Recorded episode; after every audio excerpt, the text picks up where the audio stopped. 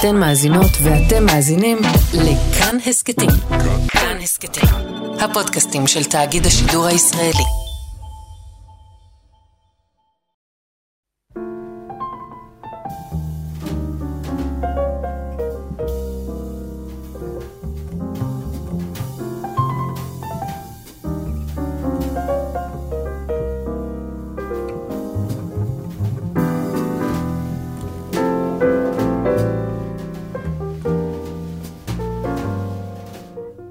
שבת שלום, צהריים טובים, ברוכים הבאים להתבודדות אה, ברדיו כאן תרבות. אני יאיר אסולין, ואיתי השבוע בהתבודדות שלנו אל עומק המציאות. אה, אורח שמבחינתי מיוחד שהוא פה, ואני חושב שמיוחד שהוא פה גם מבחינת המסע של התבודדות וההסתכלות.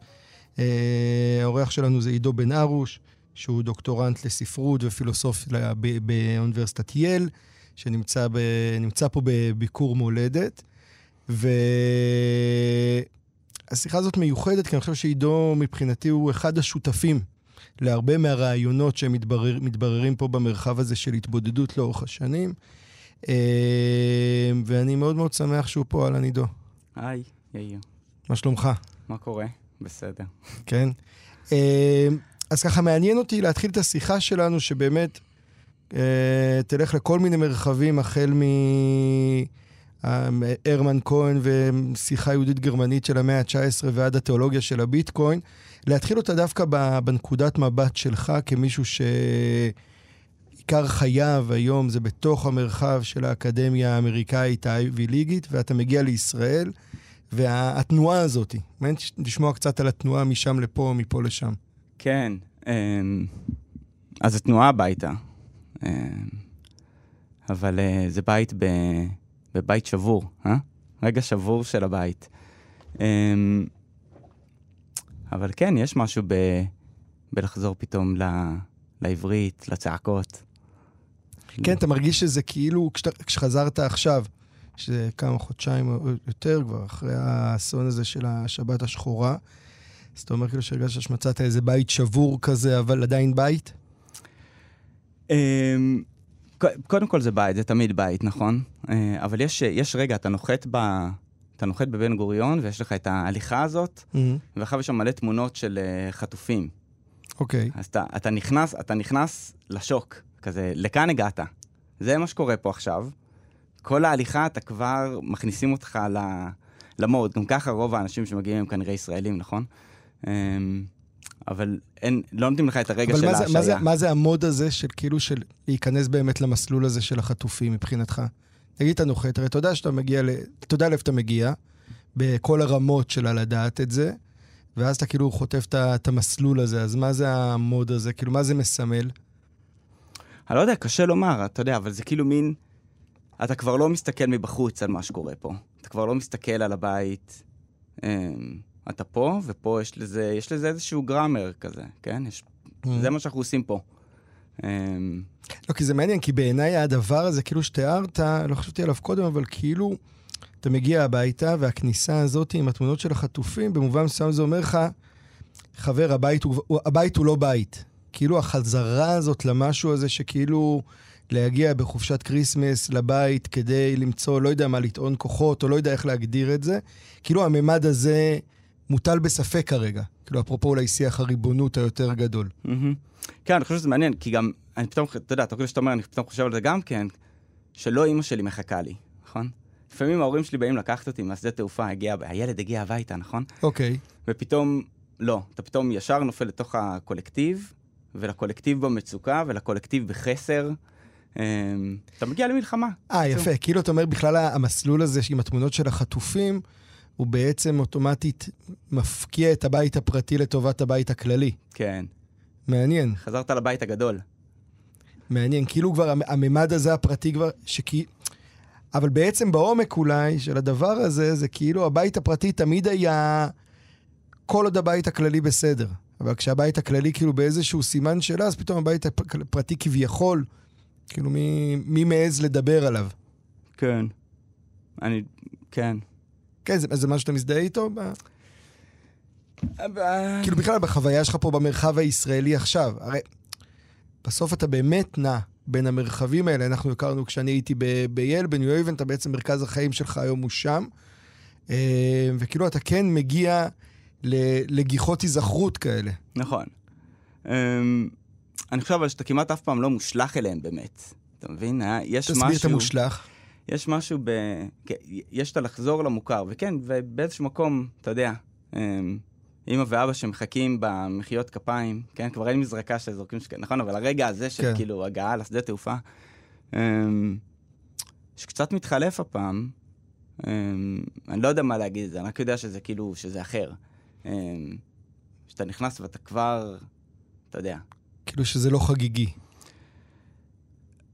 אני לא יודע אם זה לא חגיגי, אבל זה ישר קולקטיבי, כן? זה קצת אה, יום הזיכרוני, או יום העצמאות, כי זה, אתה, אתה מגיע לאירוע של הלאום. יפה. Mm. אז אולי, אולי דווקא זה מתחבר לי לאיזה... באמת בשבועות האחרונים אנחנו פותחים כל התבודדות כזו בשיר, ובעיניי האירוע הכי משמעותי שמתחיל לקרות השבוע, שהוא אירוע שכאילו מתחת לפני השטח, או אירוע מחלחל, אבל הוא אירוע ענק, זה ההתחלה של חזרה של חיילים הביתה. השחרור הזה של מילואים, הצמצום, אה, אני חושב שכל אחד מכיר פתאום כאלה שחוזרים אחרי המון חודשים שהם לא היו, ואחרי כל מה שהם ראו וחוו שם.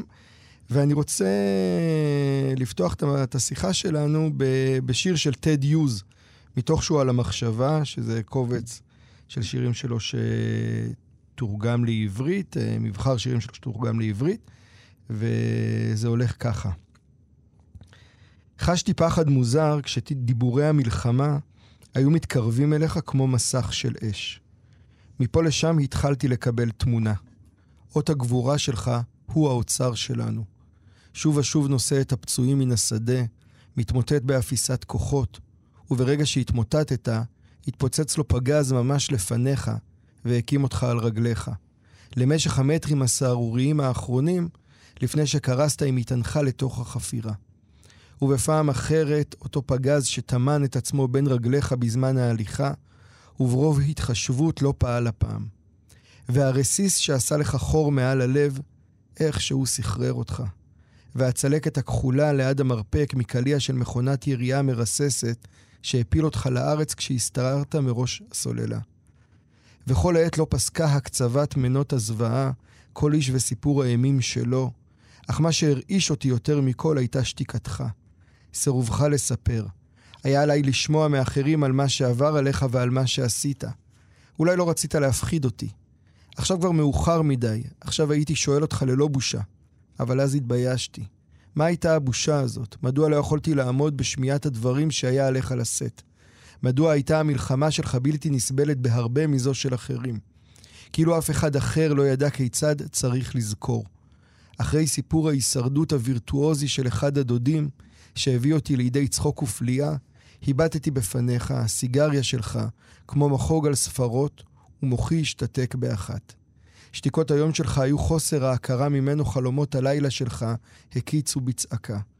יכולתי לשמוע אותך מחדרי, כל חוסר האונים נמשך עדיין.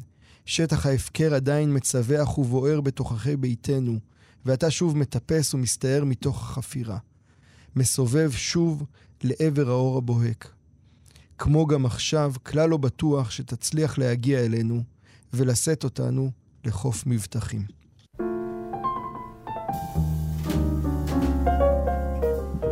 רצינו לפתוח את השיחה ב...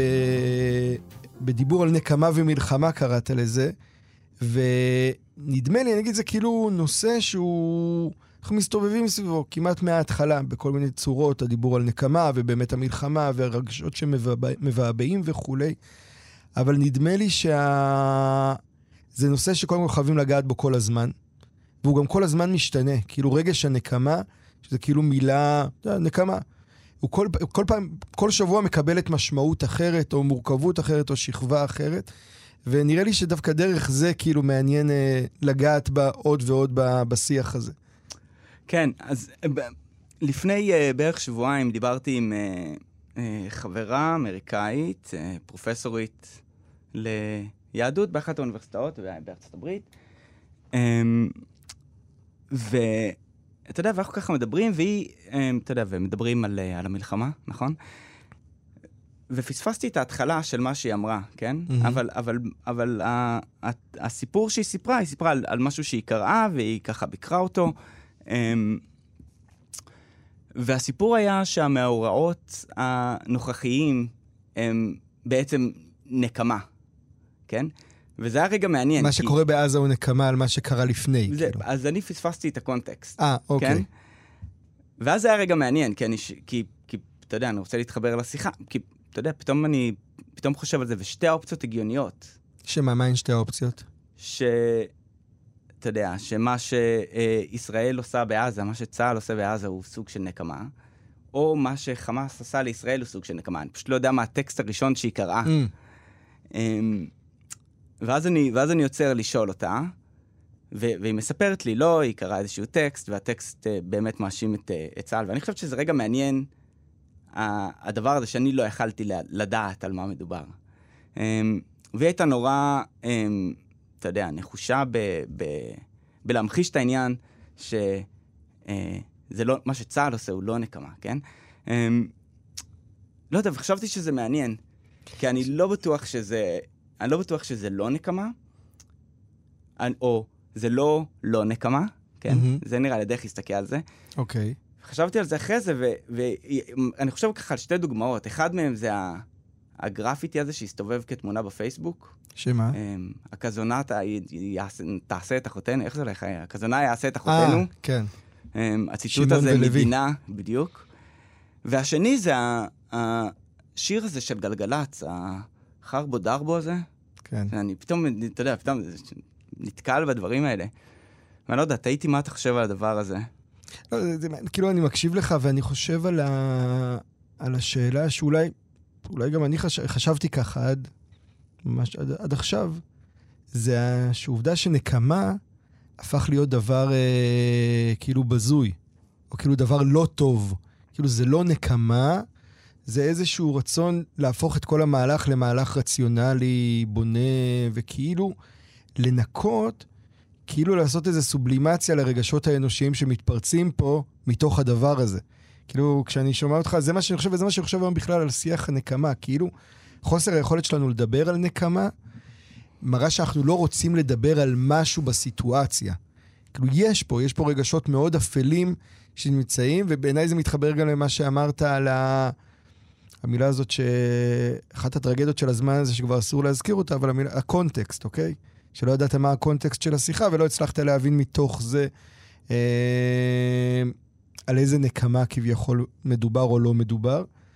אה, אבל זה, זה מעניין, כאילו, אני חושב שאחד ה- אחד הבעיות שלנו כרגע זה חוסר היכולת להסתכל על הרגשות האפלים שהדבר הזה מעורר, באופן כללי. כאילו, בהמשך נדבר על, אה, על הזעקה של בני ישראל במצרים, בפרשה שלנו, בפרשת שמות, ואני שואל את עצמי, האם החברה הישראלית בכלל היום יש לה יכולת לזעוק?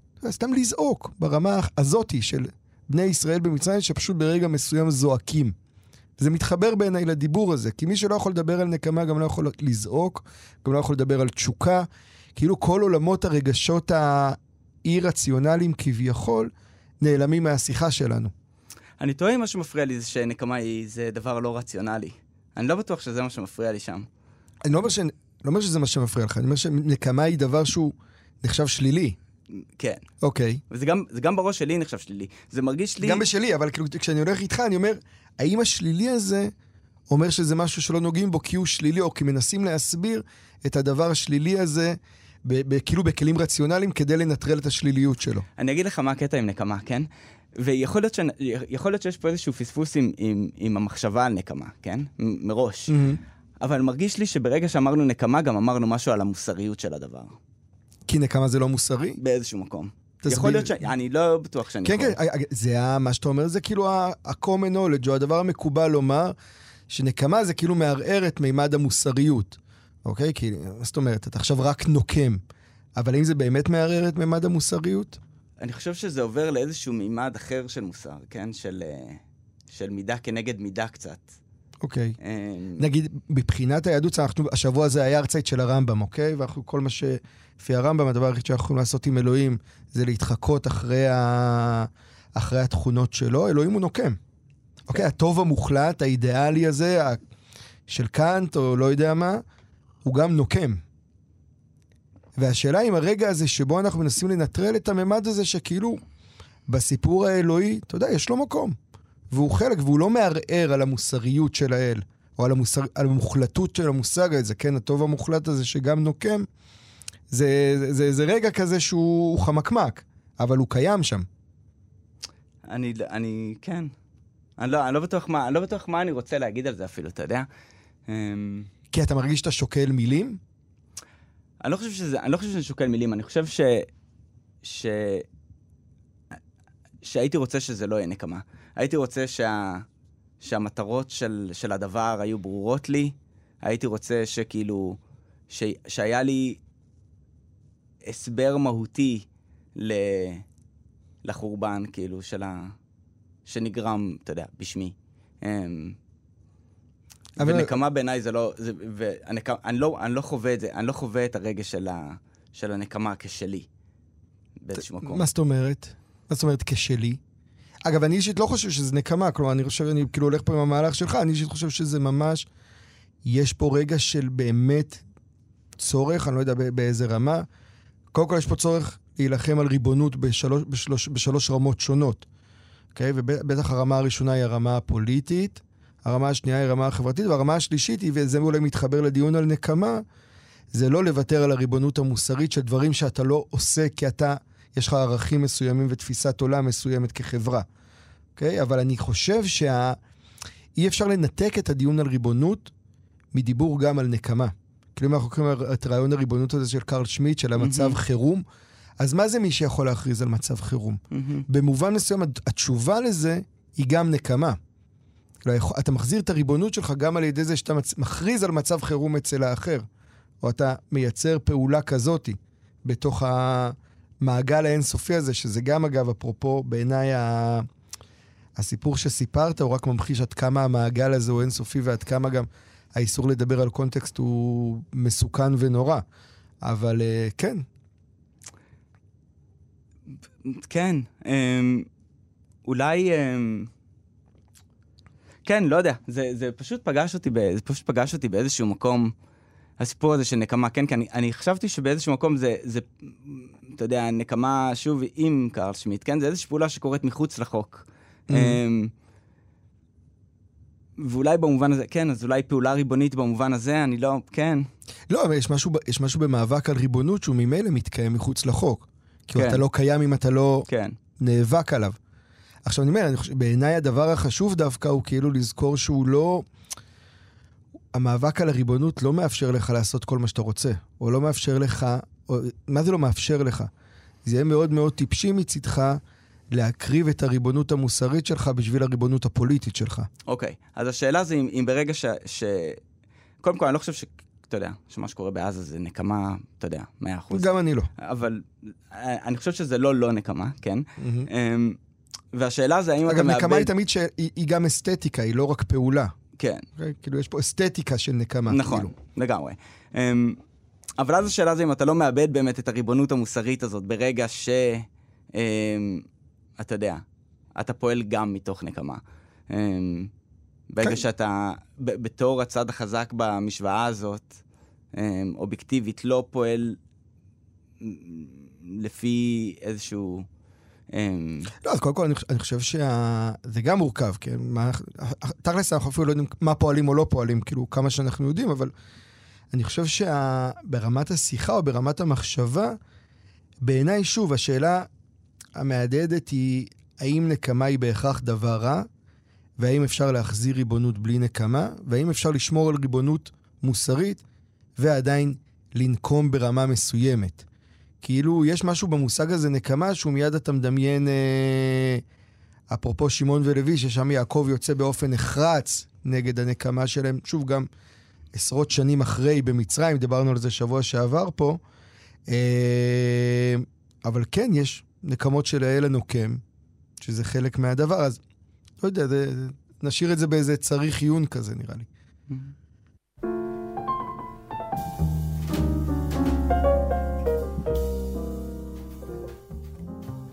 במובן מסוים, בהמשך לדבר הזה, משהו שאתה אמרת לי בשבוע שעבר כששוחחנו, אה, שככה זרק אותי למחשבה מחודשת על משהו שהוא, שמזמן לא חשבתי עליו, או לא חשבתי עליו ככה.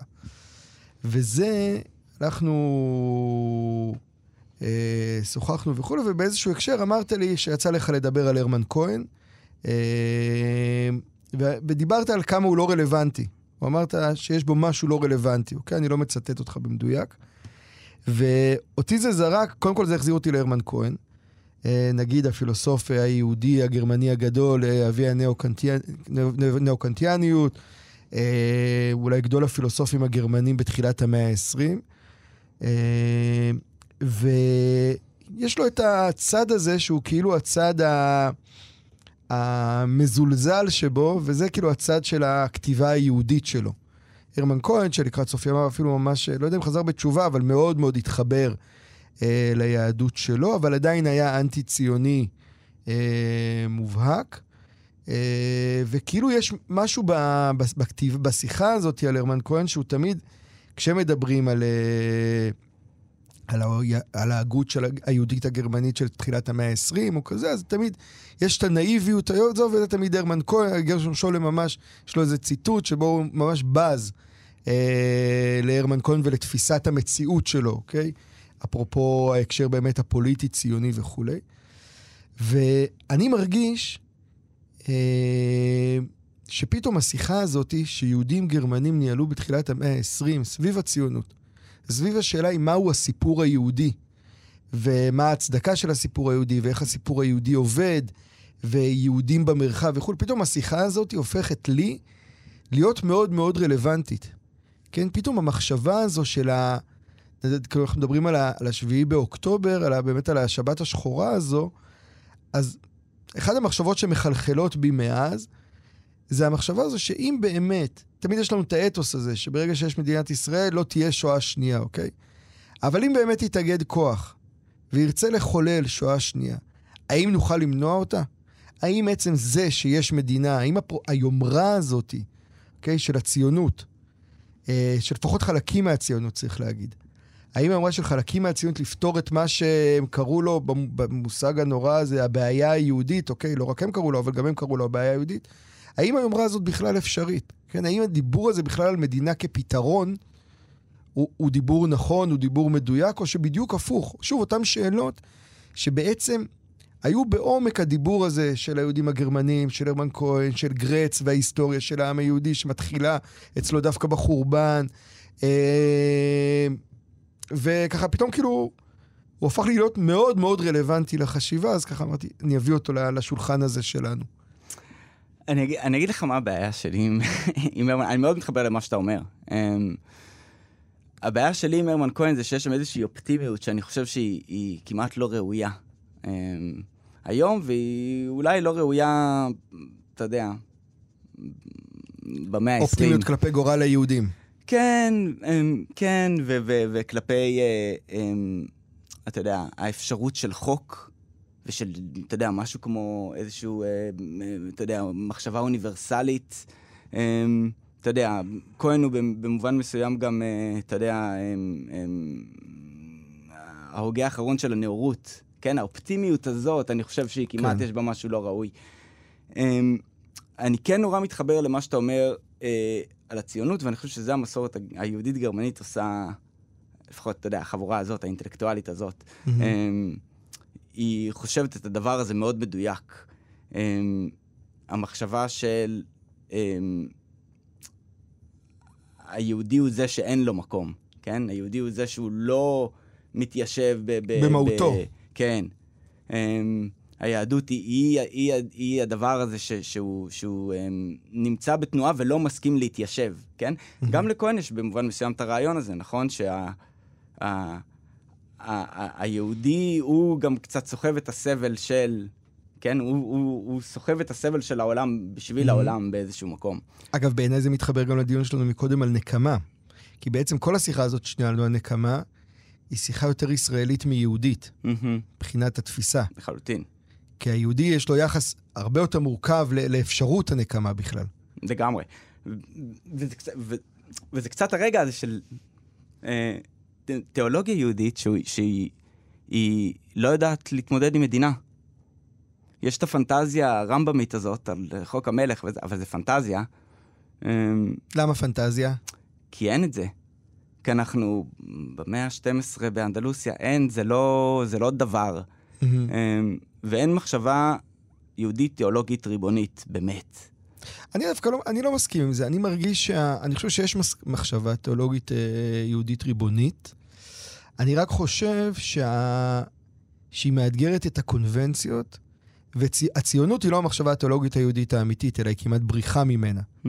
כלומר, יש אתוס ריבוני של אפשרות לייצר מדינה שהיא, נגיד ככה, בובר דיבר על זה אחרי הקמת המדינה, נגיד, חזר לשאלות האלה, או לניסיון כן לנסח משהו כזה. אה, ברית שלום במובנים מסוימים, אה, שכן כולם היו חלק מהתנועה הציונית, בשונה מכהן.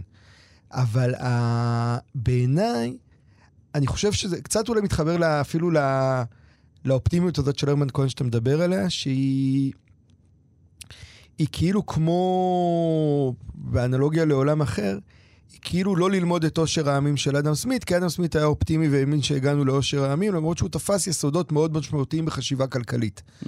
אוקיי? Mm. Okay? כאילו יש משהו אצל הרמן כהן שתופס, אני חושבת, מאוד מאוד חזק את היסודות של מה אפשר ואיך אפשר ואיך מספרים את הסיפור ומה המהות. ובסוגריים אני אגיד שבכלל כשאתה קורא את הטקסטים האלה ואת ה... אתה יודע, הפולמוס, אחרי שגרץ מפרסם את, ההיסטוריה של, של היהודים, והתגובות לענות זה שיחה שהיא... המרחב הישראלי, אחרי 70 ומשהו שנה, עוד לא התחיל לנהל אותה בכלל. אוקיי? זו שיחה כל כך מורכבת, שמחוברת לשורשי היהדות של אינטלקטואלים. באמת, כולם, ב... הם לא, אינטל... לא רק אינטלקטואלים יהודים, הם אינטלקטואלים הכי גדולים של זמנם, והם מנהלים את השיחה הזאת מאוד מאוד חזק. אה, אז אני לא חושב שנגיד, אני לא חושב, אני לפחות לא מזדהה עם הרעיון של לוותר מראש על אפשרות ריבונית יהודית. אני חושב שיש משהו בריבונות היהודית שהוא כמעט הופכי לרעיון של מדינת הלאום המודרנית, האירופאית, שכאילו הציונות ניסתה לעשות רדוקציה של היהדות אליו, או ניסתה להתחבר אליו דרך, אה, ל, ל, ל, ל, להציל את היהדות דרך החיבור אליו, נגיד זה ככה. ואלה המקומות שבעיניי, נגיד, אנשים כמו שולם לא, לא הבינו. או לא יכלו להבין בכלל את המחירים, שאני חושב שאנחנו היום הרבה יותר מבינים. לא, אפרופו חיבור דת ומדינה וכולי. כן. אמ, אני לא, אני, לא, אני לא בטוח שאני, שאני מסכים על זה לגמרי. אני אוהב את, הר, את הרגע הזה של, של אלוהים שהוא אומר כי לי הארץ, mm-hmm. כן? ויש משהו עם זה של אתם יכולים להיות פה, בטח, תהיו פה, אבל אתם לא... הנרטיב הזה של אנחנו באנו מפה, אנחנו של המקום, הוא, הוא בעיניי מנוגד מהותית ל... מסכים, אז פה אתה מדייק בעיניי את אחד העקרונות היסודיים של ריבונות יהודית. והיא שהיא לא, בשונה ממדינת הלאום, היא לא רוצה להיות אלוהים, אלא היא כלי, או היא חיה בקוסמוס שאלוהים הוא חלק ממנו. אוקיי? Okay. דבר אחד. דבר שני, אתה לא הבעלים של הארץ, אתה פועל בתוך המרחב, אתה חוכר את הארץ, אני לא יודע איך להגדיר אותה, אתה פועל בתוך המרחב. אבל זה לא סותר את העובדה של האפשרות לייצר ריבונות יהודית כזו. ריבונות יהודית במרחב. כן, אני מסכים, אבל, אבל, אבל יש לנו פה באמת שינוי רדיקלי, כן? כי יש פה גם, יש פה גם uh, יחס יהודי, אני חושב, כן, אנחנו מדברים בצורה נורא מהותנית, כן? אנחנו באיזה מסורת יהודית גרמנית כזאת, שאני חושב שהיא היחידה שמעניינת, כן? סליחה. Mm-hmm. אבל, אבל יש פה גם בעצם um, איזושהי מחשבה על כוח ועל הפעלת כוח. Um, זה אמורה להיות איזושהי אה, אה, צורה ריבונית שהיא גם, שהיא גם אה, נמנעת מהפעלה של אלימות. אה, שוב, כי זה לא שלך, כן? כי זה לא החזון של הנביאים, נכון? היה לנו עכשיו את... אה, היה נאום, אני מצטער שאולי זה, אבל היה נאום לפני איזה שבועיים של אה, גלית דיסטל, שהיא סיפרה לנו, עשתה איזה נאום על משיחיות כזה, כן? אוקיי. Okay. אה, והסבירה שהיא משיחית, ואיך זה יופי שהיא משיחית.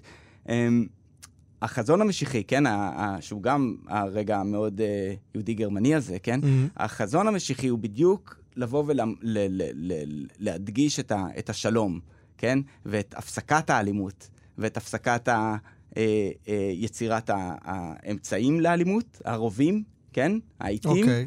אבל הוא גם הרצון לעורר פחד. Um, זה בנביאים, כן? אמ, אתה, אתה, אתה רוצה שאנשים לא יפחדו יותר באיזשהו מקום. ואם אתה מביא לריבונות יהודית כזאת, שאולי זה הפרויקט של ברית שלום, כן? אם אתה בא עם, עם, עם איזשהו רעיון כזה, אז, אז יש ריבונות יהודית. מעניין, כאילו בעצם, ה... אם אני לוקח את, ה... את הדיוק הזה שלך, זה, ה... זה מעניין. כי ה... בעצם המשתנה המשמעותי הוא היכולת לבוא ולהגיד, הריבונות שלי לא מוגדרת על ידי האלימות שאני מפעיל, אלא היא מוגדרת על ידי מי שאני. שזה כאילו, אני חושב, גם אגב רעיונות שהיום פתאום נשמעים פחות מופרכים, בעיניי. כאילו פתאום אתה מבין עד כמה לדייק את הזהות הפנימית שלך והאתוס שלך. אפרופו, אפילו אני אגיד בסוגריים, במובן מסוים יש עכשיו, כשאנחנו מקליטים, זה, השבוע היה את הפסיקה הזאת, את ההודעה של בג"ץ, אה, סביב אה, עילת הסבירות, וגם שם השאלה היא האם אני צריך שבית המשפט יגן עליי מפני הדברים, האם זה דבר טוב, או שבעצם חברה אמורה להיות עם אתוס כל כך חזק שמגן על עצמה. האם הפסיקה הזאת היא ביטוי לעוצמה, כמו שהשורי המבצר לא נפל וכולי, או שבעצם בעומק הוא ביטוי לחולשה מאוד מאוד עמוקה של החברה, או של המערכת שבתוכה אה, מערכת החוק עובדת. אה, שזה שוב אותו דבר, של ה...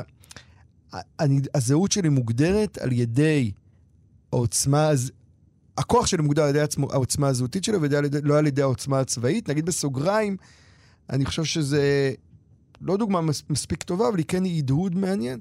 האיחוד האירופי מחזיק קצת מהאתוס הזה. כן, השיחה, הרעיון של האיחוד האירופי, השיחה הזאת, כן, של מי האמין שיהודים, שצרפתים וגרמנים יוכלו להתקיים בלי uh, מתח צבאי מאוד מאוד משמעותי, מחזיק משהו מזה. כל אחד מדייק את האתוס שלו ככה, שכאילו נוצר מאזן אימה של אתוסים ולא לא של נשקים. Mm-hmm.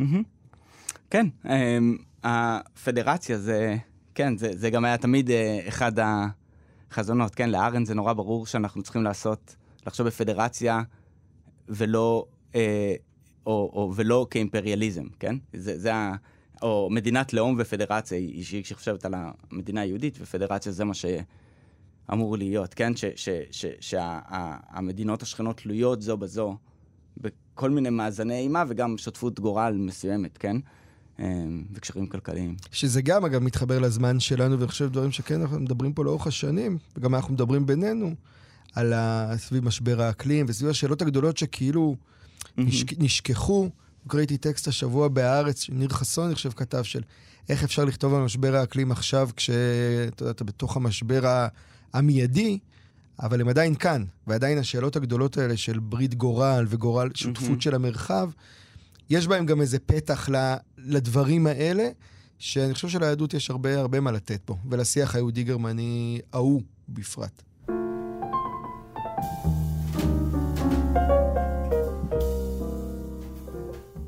אז הדבר הבא ש... שאני רוצה לדבר איתך עליו זה בגידת האינטלקטואלים, כן? Mm-hmm. Um, ולא לא הספר um, של 1928, um, של ג'וליאן בנדה. כן. אז לא, אני רוצה לדבר איתך על ה... ואול... ואתה... ואני אשמח אם לא תסכים, כן? או אם יש לך מחשבה אחרת על זה.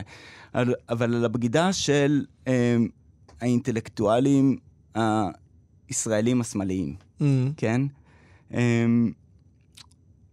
מה שאני רואה זה שהיה רגע של, uh, אתה יודע, של uh, שביעי לעשירי באוקטובר, והשוק וההתעוררות מה, מה, מהתרדמה הדוגמטית, כן? של mm. אתם לא חלק מהשמאל העולמי, כן? יש פה איזה רגע, um, שכזה, וואלה, אולי רגעים של אה, אנטישמיות, אולי פרשנויות אחרות לאירוע, בסדר. אבל אז אני שואל את עצמי, אבל אז מה שאני רואה זה, זה שמאז, וזה מה שמטריד אותי קצת, כן? שמאז ועד, אה, הדבר האחרון שקראתי הוא לפני יומיים, mm-hmm. אה, אינטלקטואלים ישראלים, אה, שמאלנים, לא רק ישראלים אגב, גם אה, ברי וייס בארצות הברית, אה, כן, אלה. כן. Um, מה זה אלה? מי שלא ראה את התנועת יד שלך. לא, זה...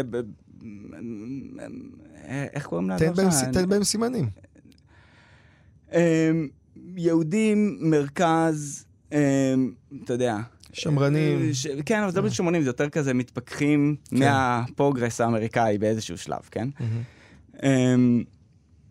אבל אז יש, מתחילים להיות ניתוחים של, של מה קרה. ומי הוא הצעיר האמריקאי מהקולג', מהרווארד, או מייל, או מקולומביה, ש, ש, ש, ש, שהוא ככה, כן? שהוא, שהוא לא רואה. אמ, ו... אני, ואתה יודע, ופוסט אחרי פוסט, ו, ומאמר אחרי מאמר, ואני, וה, ואני חושב, יש לי בעיה עם הניתוחים המטאפיזיים האלה, כן? כי ה... מה, מה הכוונה ניתוחים מטאפיזיים? כן, של, אה, אמ, אתה יודע, לא צריך... אה, תן להם סימנים כלליים של, אמ, אה, אתה יודע, מין משהו כמו, אמ, החלש הוא תמיד צודק, ואם יש פה חלש, אז הוא תמיד צודק, כן, כל מיני הרפתקאות כאלה עד ל... שזה זה השמאל הישראלי או השמאל העולמי?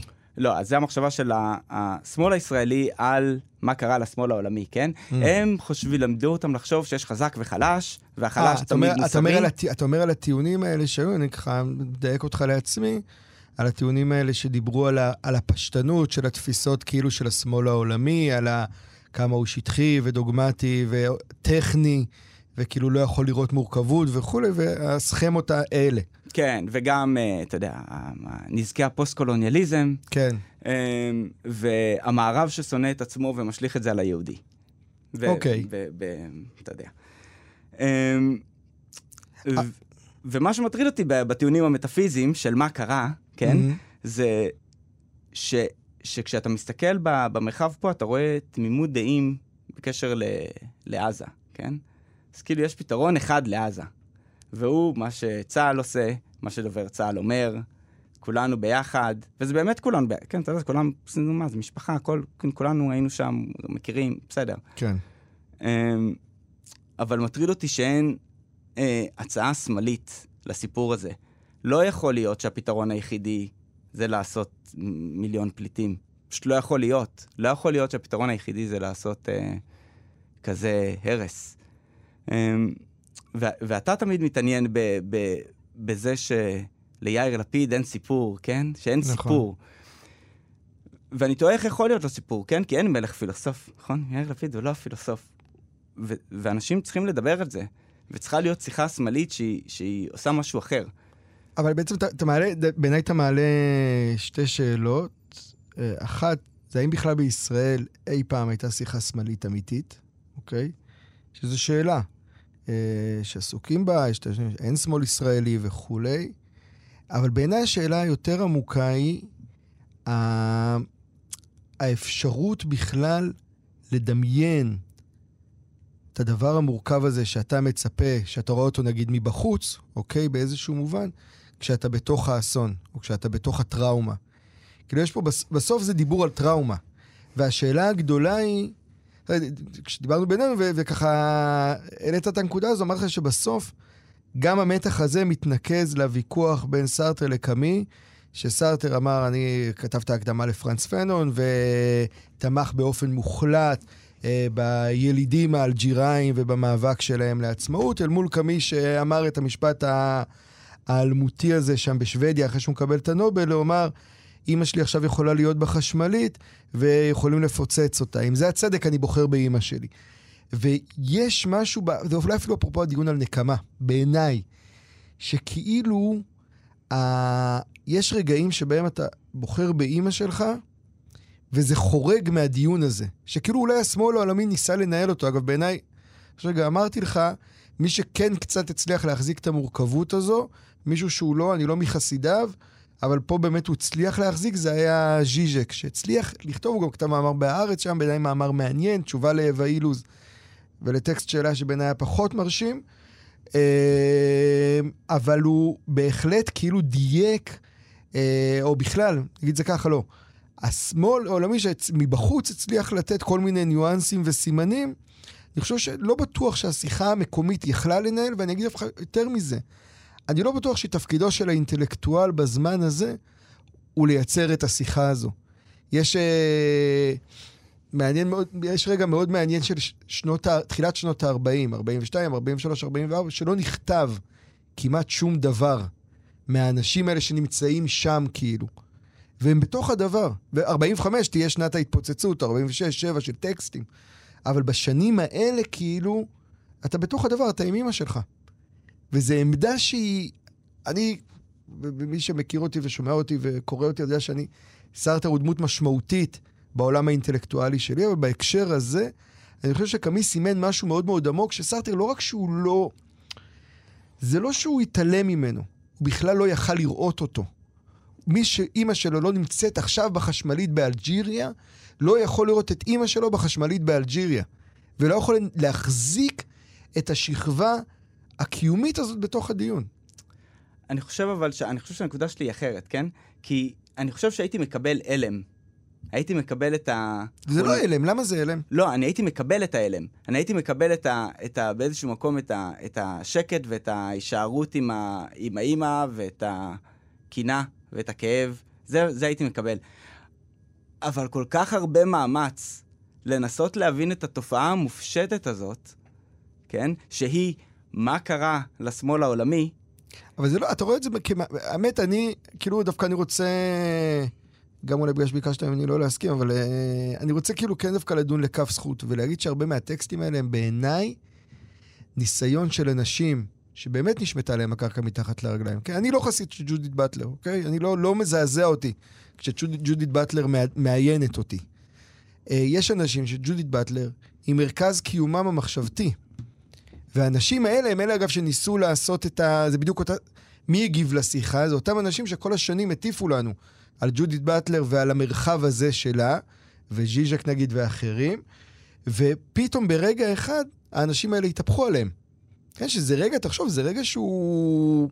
הוא, קודם כל הוא מחמיר לב, אבל הוא בעיקר מאוד מאוד מטלטל, ואז אתה רואה את כל הטקסטים שכאילו מדברים עליו באמת על הפשטנות הפוסט-קולוניאלית, וטקסטים שבאמת בעיניי הם לא, לא גאווה למי שכתב אותם, מחשבתית, אה, אבל הם טקסטים של הישרדות כמעט, של איזה ניסיון למצוא מילים במרחב שאין בו מילים. שזה היה, אתה יודע, כאילו, פתאום אנשים חוזרים לך, צריך להגיד בסוגריים, אגב, אולי, אפרופו בגידת האינטלקטואלים, שגם שה... הרגע הזה שאתה מתאר, הוא בעצם יושב על רגע קדום יותר, של שנה, של שנה האחרונה, שבה המון הוגים כאילו שמאליים, פתאום חזרו, ל... פתאום התחילו לדבר על קרל פופר והחברה הפתוחה ואויביה, mm. ועל הוגים הכי שמרנים וימנים ש... ופתאום נאחזו בהם כדי לתאר איזה אגר... אגרסיביות או להצדיק אגרסיביות ואלימות במאבק נגד הרפורמה וכולי. Mm-hmm. וזה יושב על זה, זה כבר כאילו תהליך ארוך של התפרקות השמאל, אגב, גם בארצות הברית אתה רואה את זה, של התפרקות, כשזה, אגב, פתאום כשהשיחה האמריקאית, אז המורכבות הרבה יותר גדולה. כן, אגב, אפרופו היכולת באמת לראות את הדבר, אבל אל מול אה, שאלות של ריבונות העם וכולי, פתאום אתה רואה את ההתפרקות הזו מהמון ערכים אה, מופשטים, אל מול המציאות הפוליטית הקונקרטית שבה אתה צריך לשרוד. כן, אני, אני, שומע את ה, אני שומע את הקריאה שלך, והיא באמת... אה, לא, אבל קריאה אתה, של אתה, חסד, אתה, אני אתה, חושב. אתה, אתה נגיד כמי שבסוף באמת מתקיים בין המרחבים. בסוף זה עולמות שלך אפילו יותר מעולמות שלי, כן? מרחבים האלה, כן, אה, ספרות גרמנית בייל, זה מרחבים שבהם השיחה הזו מתנהלת בכל מיני רמות. אה, הרגשת שם את ה... את ה... מצד אחד את נקודות העיוורון, שאמרת, וואלה, אני רואה דברים שהם פשוט לא רואים ולא קולטים, ומצד שני את המורכבות שאולי אתה לא יכולת להכיל כי היית במובן מסוים קרוב לטראומה? תשמע, זה מעניין מה שאתה, מה שאתה אומר. אני חושב ש... אמ, אני חושב שבתור התחלה אמ, ראיתי יותר תמונות מעזה, אני חושב. אמ, מהישראלי המצוי. מהישראלי המצוי רק במובן של, אתה יודע, לא כל פעם שאני מדליק טלוויזיה יש שם חדשות. כן. ומדברים על הרגע הזה. כן, אם אני לא, אם אני לא באופן אקטיבי אדליק חדשות, לא יהיה חדשות. Mm-hmm. אבל כשאני אפתח טוויטר, אתה יודע. לא, אבל אני שואל הפוך כמעט. אני שואל אם בתור כאילו מישהו שבין הכיסאות או בין העולמות האלה, שהפכו להיות עולמות, הרגשת שאתה כאילו, שאתה מזהה את נקודות העיוורון בשיחה הזאת, שאתה חלק ממנה שם, okay, בשיחה האינטלקטואלית המורכבת, ומצד שני, האם באמת כאילו אתה אומר לעצמך, וואלה, יש דברים שלא יכולתי לתפוס כשהם אמרו אותם, כי הייתי בתוך הכאב, הייתי בתוך הטראומה, אמא שלי הייתה בחשמלית הזו של קמי. אז ברור, כן? כאילו, אוקיי. אז אני- נראה לי שהסיפור הוא ש, אמ, שיש את השיעור של השביעי לעשירי באוקטובר, שהוא נלמד, הוא הופנם, והשמאל הישראלי, יהודי, אמ, ובכלל אמ, אנשים עם לב בשמאל העולמי, יצטרכו לתת דין וחשבון על הרגע האנטישמי שיש בתוך הביקורת השמאלית הזאת. בטח, ברור, mm. מיליון פעמים, בטח. הבנו, עכשיו יש 90 יום ש... שמתחוללות זוועות, והבעיה היותר אקוטית היא לא לנסח בדיוק, יש כאן עבודה אינטלקטואלית שהשמאל יצטרך לעשות, המחשבה השמאלית תצטרך לעשות, להבין איך זה קורה. הבעיה היותר אקוטית כרגע היא שמייצרים פה מיליון פליטים. זה הבעיה. עכשיו, האם יש דרך אחרת לעשות את זה? לא יודע. אפשר לפתוח על זה שיחה? אפשר להתחיל לחשוב על מה הסיפור האחר הזה, שהוא, שהוא שם לא, איפשהו. אבל זה גם לא שיחה שהשמאל העולמי מנהל. זו שיחה שהיום אף אחד לא מנהל את השיחה הזו. נכון. יש שיחה שאומרת כאילו סיס פייר בהגדרה, ויש את השיחה באמת של דובר צה"ל. יופי. אוקיי? ואני אתה, רוצה אז, את השיחה של ה... אז אתה אומר שכאילו המרחב הזה, זה אני מאוד של מסכים. של האינטלקטואל השמאלני, הישראלי. אני מאוד מסכים, של המרחב... בעיניי זה מתחבר בכלל לשיחה הישראלית שלא מכילה כמעט שום שכבה, לא באולפנים שלה, לא במחשבה, אה, לא בעית, בעיתונות כמעט בכלל. אה, שום אפשרות לייצר את השיחה הזאת. כאילו, השיחה היא באמת בין אנשי צבא לפוליטיקאים, לאולי קצת כלכלה, ושם זה נעצר. כאילו, אין שום דבר של השכבה הזאת שעליה, שאת קראת לה כאילו לאייטם הזה בגידת, בגידת האינטלקטואלים, ואני חושב שזה בגידת התקשורת בהקשר הזה, או בגידת השיח, שבכלל לא מאפשר את התנאים שיכולים לאפשר לשיחה, כמו שאתה מדבר עליה, לצמוח ולהתקיים. ואולי דווקא שם זה הדיוק. יכול להיות, אבל אני חושב שהפריצה שה, לתוך התקשורת, כן, היא יכולה לבוא מהטוויטר. פשוט את ה-500 מילים שאתה כותב במשך יומיים, תשקיע ב... הבנו פשוט את הרגע, הוא קיים ויצטרכו לתקן אותו. Mm. את ה-500 מילים האלה ואת היום וחצי עבודה, תשקיע בלחשוב על, על מה קורה פה. אמ, כי זה התפקיד שלך בתור אינטלקטואל בחברה הזאת, בעיניי.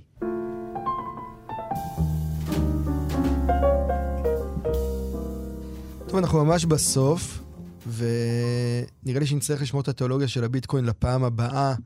אה, למרות שמאוד מאוד מעניין בעיניי לדבר על זה, ואני רק אגיד שב... אפרופו הדברים הגדולים שקורים מסביב, כשאנחנו פה בתוך ה... האתגרים שלנו, אז העובדה שהביטקוין כרעיון, כתפיסה, כמטבע לא מדינתי, אה, שוב מתחזק, והוא כבר לא איזה קוריוז חולף או תופעה כזאת, אלא גופים מסיבות כאלה ואחרות, ואנשים שנותנים בו אמון והוא מצליח לשמר את הכוח שלו, uh, המטבע הזה בלי אבא ואימא, כן, הרעיון הזה של מטבע בלי אבא ואימא, הוא דבר שהוא הרבה מעבר לכלכלה והרבה מעבר, ל... הרבה מעבר לכסף שבו, uh, וממש מגדיר בעיניי, אגב, מתחבר למה שדיברנו על ריבונות אחרת ואפשרויות uh, של חברה וכולי. Uh, אני רוצה לסיים כן בלהגיד, או הזכרנו את זה קצת, אבל קצת לסגור עם זה, עם ספר שמות שאנחנו מתחילים השבוע, ועם הרגע הזה שם ב... בחלק השני של הפרשה, שבו החלק הראשון הוא באמת הטרגדיה, אתה פותח, שזה דבר מדהים, כי סיימנו עם uh, יוסף והאחים יושבים ליד האח ושותים uh, סיידר חם, ופתאום אתה פותח את העונה החדשה בעם העבדים ובממש שואה שמתקיימת שם, רצח של כל הזכרים. ציווי להרוג את כל הזכרים. ואז יש את הרגע המדהים הזה של זעקת בני ישראל, והיה מות... אה, פרעה מת, והיה קומר חדש מצרים, ואז עם ישראל זועק. והרגע הזה הוא הרגע שבעצם מניע את כל הסיפור, הוא גורם לאלוהים לראות אותם, להיזכר, והגלגלים מתגלגלים קדימה בתהליך הזה של היווצרות עם ישראל. ואני מרגיש שיש שה... שיעור מאוד מאוד חזק ביכולת לזעוק, שאני לא יודע. לא יודע אם יש לנו את היכולת לזעוק, לא יודע מה, איך אתה רואה את זה. אתה מרגיש שלחברה הישראלית יש יכולת לזעוק היום? אתה מרגיש שלחזק אולי יש בכלל את היכולת לזעוק? זו נראה לי השאלה. Um, כי האם... אתה חושב שאלוהים הוא, הוא, הוא מקשיב ל... אתה חושב שאלוהים מקשיב ל... לזעקה או שהוא מקשיב לזעקה של החלש? אני חושב שהוא מקשיב לזעקה. אני חושב שהוא מקשיב לכל מי שזועק באמת, שזה אולי אוטומטית ממצב אותו כחלש, ואולי בגלל זה החברה הישראלית מפחדת לזעוק, mm. כי יש לה פחד מלמצב את עצמה בעיני עצמה כחלשה. אבל אני חושב שכן, אני חושב שאלוהים מקשיב לזעקה. הרעיון של זעקה הוא זעקתו של, הוא ביטוי מובהק של חולשה או של חוסר אונים כזה. מהמם. אה, אבל כן, השאלה היא, לא יודע, האם נכון לזעוק? לא יודע, זה פתאום אני חושב כאילו על ה... אתה אתה חושב שאולי ל... אמ, יש משהו חיצוני בחברה הישראלית? יש... אה, כן? כאילו, האם... אה, אולי השאלה זה האם יש חוץ לסיפור? האם יש נמען? אה, אתה אומר, זה אפרופו בכלל אמות האלוהים והיכולת של החברה כאילו להתקיים בלי הדבר הזה, אולי- המעבר הזה שנמצא שם. אולי המדינה והריבונות והגבולות וה... ובית המשפט העליון וביבי והצבא. והצבא יוצרים איזושהי קוליות שלא נשאר למי לז- לזעוק. אפשר לזעוק בינינו, אפשר להתווכח. אתה אומר, כאילו, אצלנו זה כעס, אה, ריב, תלונות, כאילו, אבל הזעקה זה תמיד למעבר הזה, שכאילו, קצת איבדנו אותו. לא יודע, אולי? מעניין. בדיוק קראתי, אה, קראתי השבוע את אה, גן הדובדבנים של צ'כוב, Mm. כן? ושם זה השאלה הכי גדולה, כן? של היכולת שלך בסוף להכיר בחולשה שלך ולפעול. שם זה ה- האם הם ימכרו את הגן כדי להציל את האחוזה, אוקיי? ובסוף הם מאבדים את הכל, וזה בעיניי מתחבר ליכולת של... לעוצמה שיש ביכולת לזעוק לעבר איזשהו אינסוף כדי להתחיל תהליך שסופו באמת אה, לידה, לידה מחדש.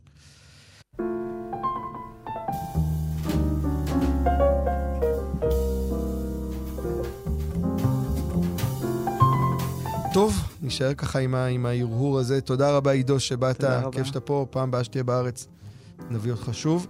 תודה רבה לנדב אלפרין אה, שערך אותנו. תודה רבה. אה, בשורות טובות. שבת שלום.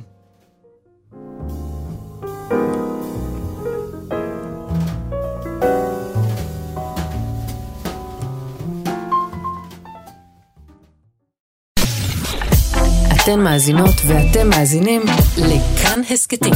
כאן הסכתים, הפודקאסטים של תאגיד השידור הישראלי.